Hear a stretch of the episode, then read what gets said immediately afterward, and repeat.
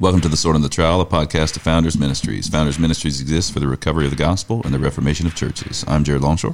And I'm Tom Ascol. Thanks for listening to the Sword and the Trowel today. We are so glad to have you with us and would love to have you with us January 20th through the 24th. That's coming up very, very soon. Very quickly. We have a conference down here called The Only God and it is on the doctrine of God.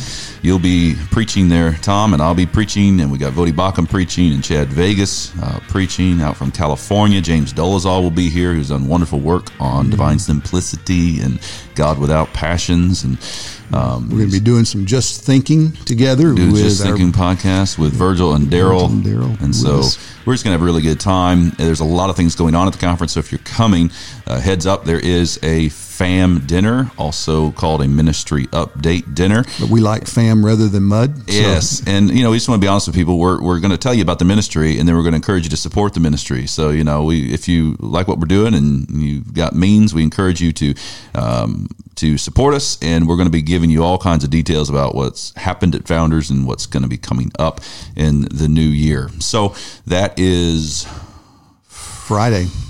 Friday night? 22nd. Yeah. That's right. Yeah, and we've got tickets still available. There's a limited number of spaces uh, that we have access to, but this is going to be a dinner on site. It's, I think it's $15, which is it's our cost, so it's, it's whatever the uh, food actually uh, costs us to provide. So encourage you to sign up for that. It's going to be great fellowship and be a good opportunity to have some downtime around the tables with folks at the conference. Then what else we have going on?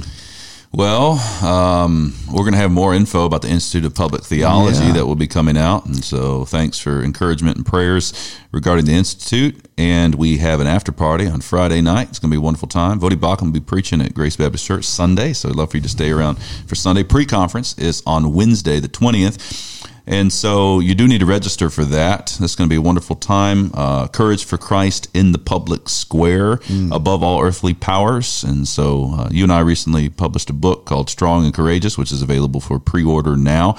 And so some of that will be at play on that Wednesday night pre conference, and then some of that about the Institute as well. Voddie Baucham will be um, there, and you will be speaking in some form or fashion as well. So we'd love to have you at the conference. Yeah. Well, it's a new year, man. It's uh, a new year. we are. We had our first Lord's Day of the new year recently, and um, facing 2021, everybody was breathing a sigh of relief that 2020 is behind us. But uh, the reality is, we are still in the 2020s, and so we've got probably lots to look forward to that will be challenging for mm-hmm. Christians, just as this last year has in the West and especially America, been challenging. But it's, it's been kind of funny to watch and listen to people say, man, this is the worst year. It's got to be one of the worst years in history. And say, yeah, you know, unless you lived in like 80, 90 or something uh-huh, like that, you know, uh-huh. or, or any other number of years throughout the 2,000 years yeah. of the church unless history. you actually did live through the Black Plague. That's right, yeah. So uh, it's been challenging, but it's been challenging in the ways that have been good for us because we have been tested. We have been called to go back down to foundational issues. And in reality, we've been exposed in a lot of ways as evangelicals in America to see just how superficial our faith has been. We've believed things that have been easy to believe in times of prosperity, but give us a little bit of hardship. Mm-hmm and it's suddenly like, oh no, you know, we've got to take new measures, we got to take uh, uh, new principles and apply them, and we've seen that happen, and it's been revealing. Yeah. And by God's grace, we need to come back to the Word and say, okay, what does the Scripture say? We're going to live here regardless of what happens, regardless of cost or consequences. Yeah, there's this um, this interesting idea about uh, opportunities when there are these kind of sea changes or when there are shifts at the foundation. I remember hearing one brother say that uh, after 9-11 you know every single flight was leaving the middle east mm. and coming to america and he just happened to be on a flight all by himself with his family flying to the middle east he said there's not a single person on the plane yeah, yeah. and he's a missionary he's going there to preach christ and there's an opportunity there right, right? cheap flights right, right. that's right yeah. and um, I remember talking to one brother when everything started with kind of the COVID pandemic and all of the panic that happened with it.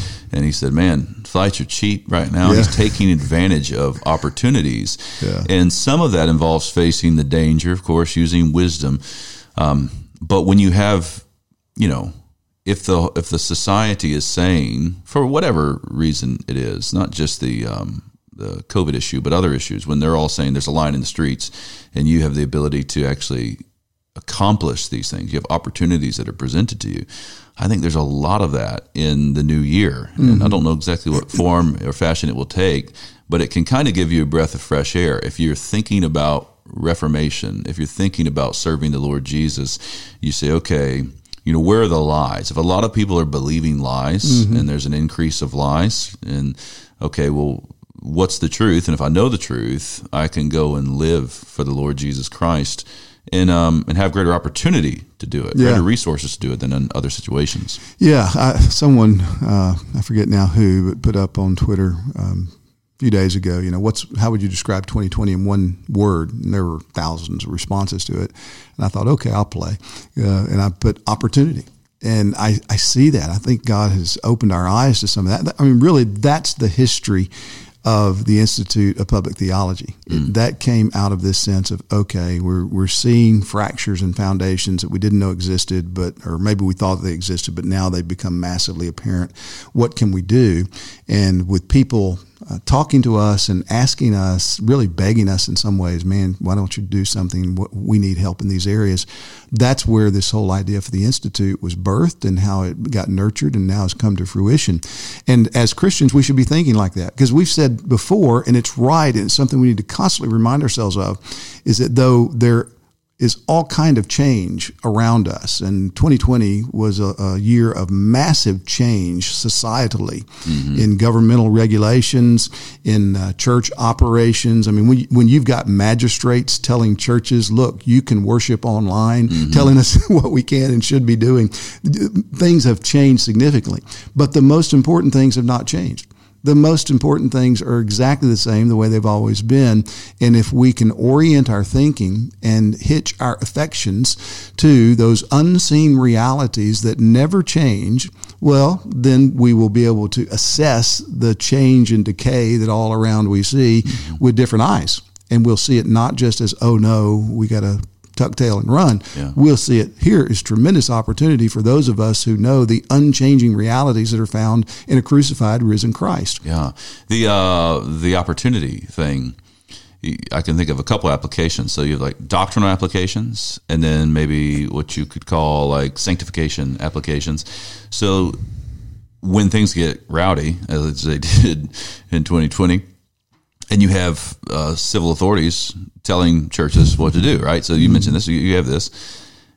Well, it's a moment for like to discover as a Christian community what we believe, mm-hmm. our doctrinal issues. Like sometimes things that we realize are like, oh, we need to we need to recover a doctrine because, or we need to f- discover what we really believe about right. uh, a particular issue, and we didn't think about it because this kind of thing wasn't happening. But now there's a shift and it's it's it's opened up this hole and we mm. say okay what does god's word say about this? And you can think of you know jesus being king of kings. What does that mean? The whole romans 13 issue. There's right. a lot of lot of talk about that text.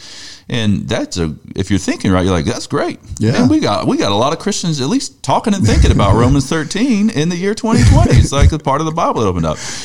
And then sanctification same thing. So um, some of the things that have happened is through the through people morally posturing. There's been a lot of moral mm. posturing. Um, it you start to discover what's going on in people's hearts, yeah. in, in, our own hearts. Like, am I looking down on my brother um, for something you know that's not even a legitimate law? It's not even a legitimate standard. So right. I'm not I'm I'm I can falsely accuse my brother for something, and that can run in all sorts of directions. Whatever camp you've been in on particular issues that have come about, um, it helps us to rediscover like what actually is the ethical life. You know, yeah. I recently wrote a piece. There's um, um, a few men who are Christian brothers, and they wrote that there was uh, um, a moral, moral obligation, obligation, to take the vaccination, while at the same time it was a matter of Christian liberty. Well, you know, it can't be both, mm-hmm. and so it's either a matter of Christian liberty or it's a matter of moral obligation that God has revealed to us, and it gives us a chance to work out our our doctrines. Absolutely. And so there's sanctification and doctrinal opportunities as things shift. Yeah, and I think there, there are more, no doubt, but there are three massively important Christian doctrines that have been exposed as uh, we need to do better work on these doctrines. One is the doctrine of law and gospel. You know, what does the scripture say? in terms of our duty, our obligation, and what does the scripture say in regards to God's provision for our needs.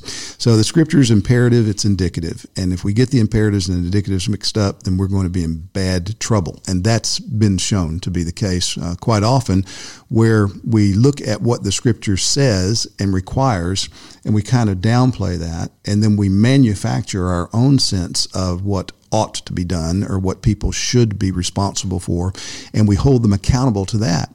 And if you're not straight on law and gospel, if you're not living on the basis of what God's done for us in Christ, the provisions we have in Christ, that it's sheer grace, it's not grace plus our works, not grace plus our good intentions, it's all God's grace and what Jesus has once for all already done for everyone who trusts in him. If you're not settled in that and then clear on your responsibilities, that God Himself has revealed. It's not responsibilities that other people uh, have the authority to put upon you apart from what God has said in His Word or contrary to that Word.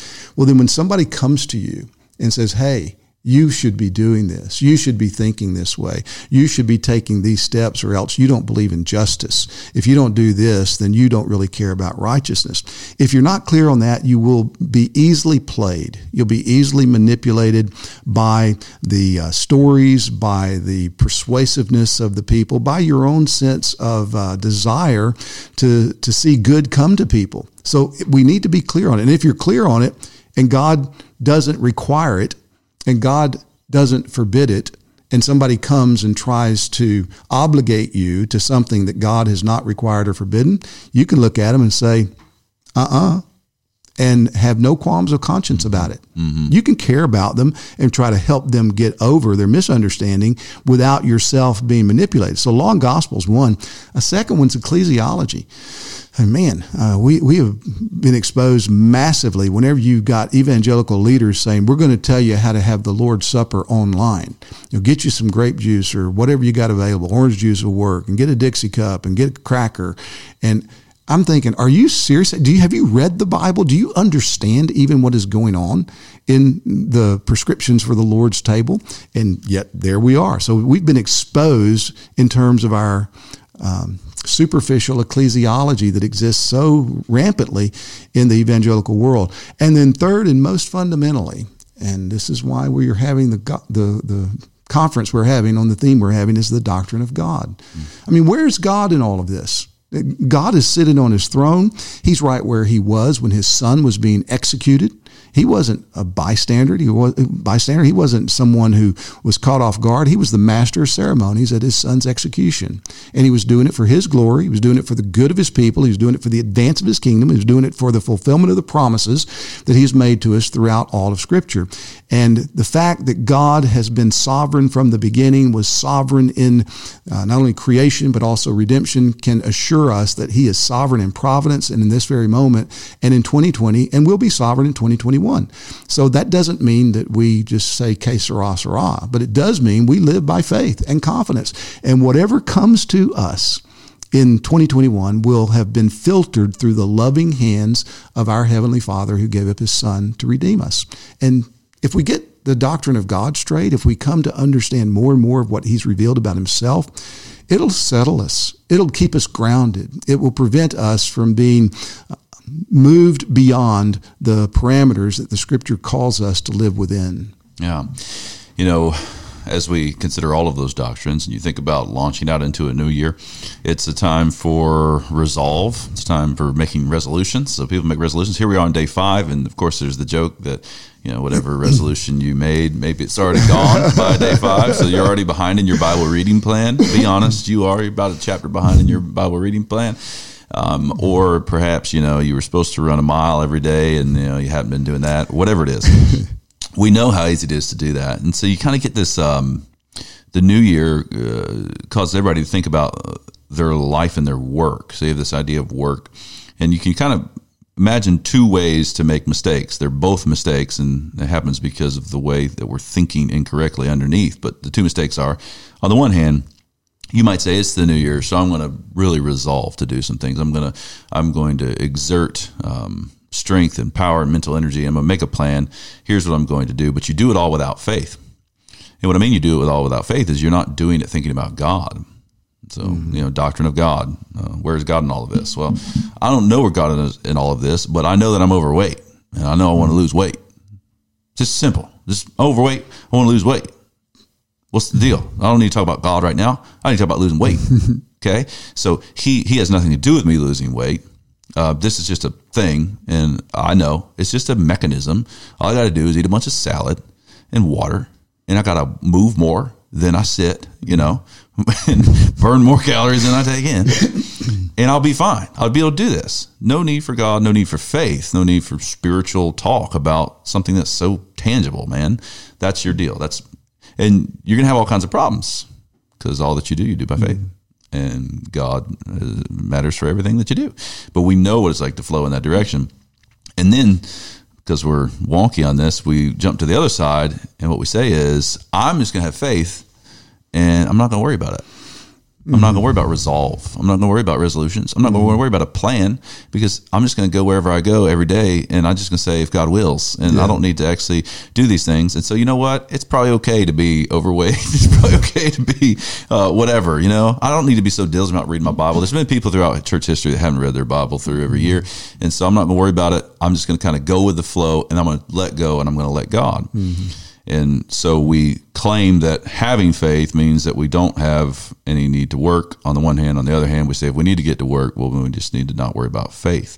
And what we need to cultivate is how to work by faith, mm-hmm. how to trust God mm-hmm. and make a plan. Uh, it wasn't it was it Cromwell who said, you know, pray and keep your powder dry. Yeah, something like that. Well, you know, Paul in, in Philippians two, he says, "Work out your salvation with fear and trembling."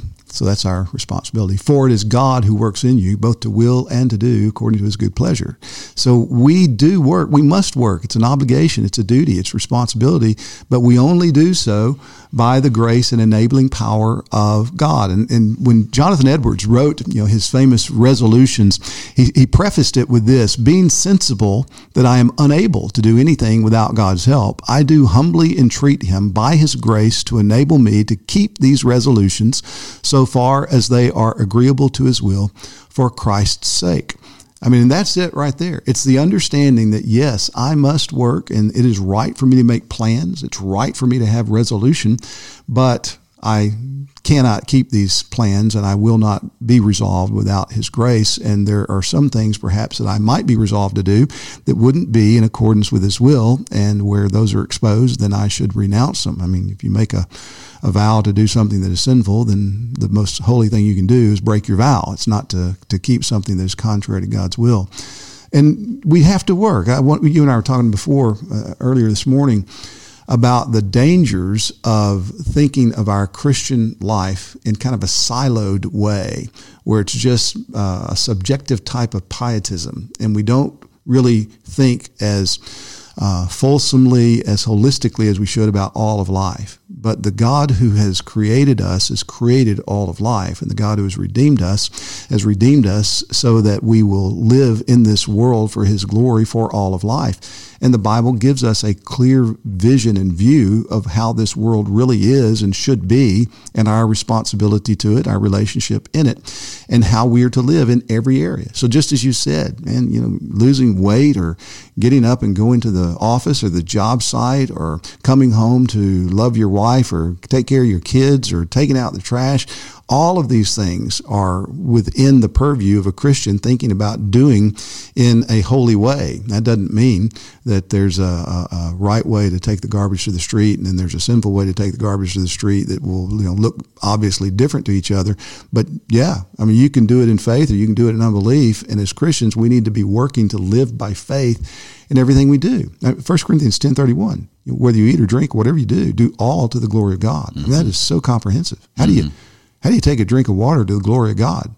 Well, you at least need to think about it. Mm-hmm. You at least need to know that there is a responsibility that you have. And if you're not conscious of it, if you just dismiss it and say, ah, you know, that's just regular life, I don't have to think about God in that, then you're not thinking biblically. Yeah. In some ways, it's so simple. it can get very complicated because we're sinful and we get twisted. But it's so simple. I mean, as a Christian, you wake up every day and you say, I'm a son of God, I'm a daughter of God. Like, full stop. Through the blood of Christ, Jesus is risen from the dead. I mean, you got to preach that gospel to yourself that Christ uh, has come yeah. and he is my righteousness. He's dead for me. He is risen for me. And that's done. That's settled. So, Father, it's a Father that I have, mm-hmm. and He loves me.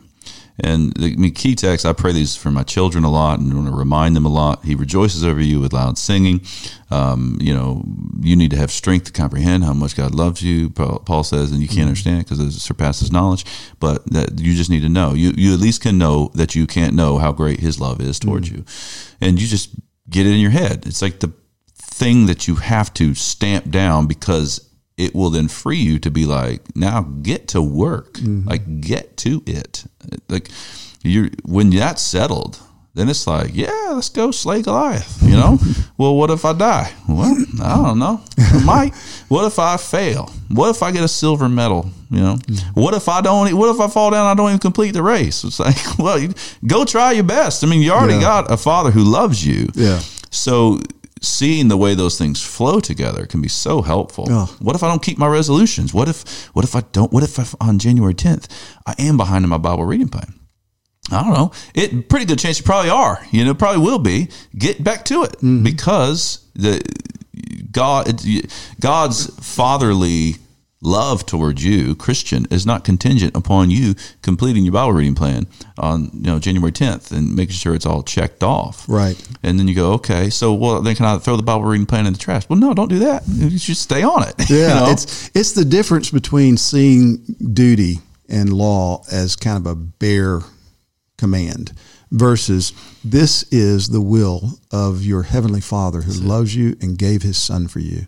So we don't obey or attempt to obey in hopes of earning God's favor. God has favored us by grace through what he's done in his son, the Lord Jesus. That is ours by faith. And when we get that in, inside of us, man, we're not, we're not trying to earn God's favor. We're not trying to earn his approval. We are confident of his favor. We're confident of his approval because of Christ, and it sets us free. And we, we want to live excellently. We want to do better. We want to grow. And, and when we fail, it's not, uh, it grieves us. It should grieve us when we sin, but it doesn't have to crush us. We can repent. We can get up. We can start over because our Heavenly Father loves us. When He disciplines us for sin, we don't have to fear that, oh no, you know, God is angry with us and God is punishing us and I'm going to have to pay for this sin or this is the way I'm paying for my sin. No, Christ has paid for your sin. You know, I, th- I think I've told the story before, but, uh, you know, in a, an unusually dark night for me many, many years ago after some physical trials. Uh, I mean, I was just struggling, and I told Donna in the middle of the night I couldn't sleep, and I said, I think God uh, tried to kill me. Should we should we, should we get, go back? Okay, because it will make more sense yeah. to people if All they right. know that you God struck you with a bolt of lightning. Yeah, that's right. Yes. Uh, so he did that. He did that. God struck me with a bolt of lightning, and and that was the first thought I had is God did this. I mean, that's the first conscious thought I remember is God did this, but it had all kind of physical, emotional, mental. Um, challenges that came in the wake of that. And one of those challenges was just difficulty sleeping and all kind of horrible thoughts that would just plague me. And so one night, those things combined, and so I'm laying in bed. Donna's trying to comfort me, and I said, uh, "I said God tried to kill me. God tried to kill me." And she said, "Honey," said, "if God tried to kill you, you'd be dead." yeah, yeah, that's true. That's right. You know, and it's true. If if I have to pay for my sin, I'm going to be in hell because that's the only right payment for sin. You know, I don't, I don't pay for my sin. Does God correct us? Yes. Does he discipline his children? Yes. Because he loves us, not because he hates us, not because he's finished with us. And to get that straight, when I sin, when I fall short of what I know is right and good, it's not just, oh man, I broke the rules. It's, man, I have grieved my father. I've sinned against my God. This, this, this is wrong. And the Lord who purchased me at a great cost of his son has told me this is what he wants. And I've gone against that. And I hate that because it is sin against my father. And that's all the difference in the world.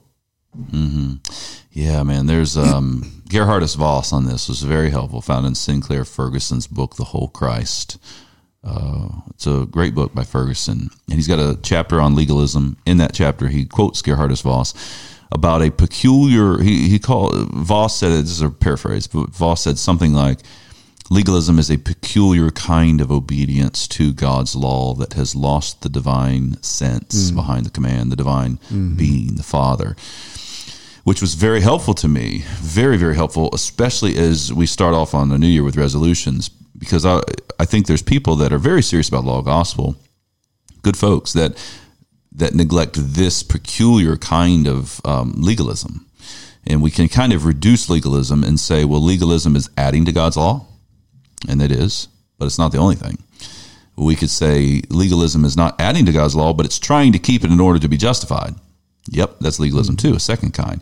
But that's not the only kind. This this third kind that Vos points out is so helpful because you can we can feel legit. We can kind of you know I'm not adding to God's mm-hmm. law. Look at me. I'm so glad I'm not like these other sinners, you know, like the Pharisee. And I'm not. Hey, I'm not trying to be justified. I know I'm justified, you know. But you've fallen into a pattern where you know you're justified, and you're not adding to God's law but you're treating God's law as if it's just uh, mm-hmm. rules on a chalkboard, right. and it's not the Father Himself saying to you, "This is what I want you to do. This is what I want you to do today." And we so desperately need that. I need that, and say, "Okay, that's going to help me," because we all have this underlying sense, especially the New Year, that we're not where we ought to be. Mm-hmm. Like we're not we're not all we ought to be, or else you wouldn't make resolutions. and and uh, but and then we get real into ourselves. Like, so I'm fine with everybody saying, "Hey, you're not where you're out to be." Cool, but don't spend all day thinking about it. Yeah, like yeah. that's the problem. You go there and you start to just, yeah. you know, well, yes, God said, "Be perfect as your heavenly Father's perfect." So get after it, but don't spend forever thinking about you're not where you have to be. You need to, you know, was it Rutherford? Everyone look to self, take ten looks to Christ. You know, Shane, yeah. and you are justified, and you are uh, a daughter and a son of God, and so you can say, "Praise God for that." That's what Amen. I'm thinking about. My Father loves me, and now let's take that step. Let's take the next step. Whatever it is that needs to be done, let's just take one step. Yeah, and we can do that knowing that um, the Lord, who did not spare His Son for us, will surely freely with Him give us all things, and that's going to be true for 2021. So, man, run hard, do the best you can. When you fall, get up, repent, start over because Amen. you have a Savior. Amen. Well, thanks for listening to the very first Sword and the Trowel of the year of our Lord 2021, and we wish you a happy new year.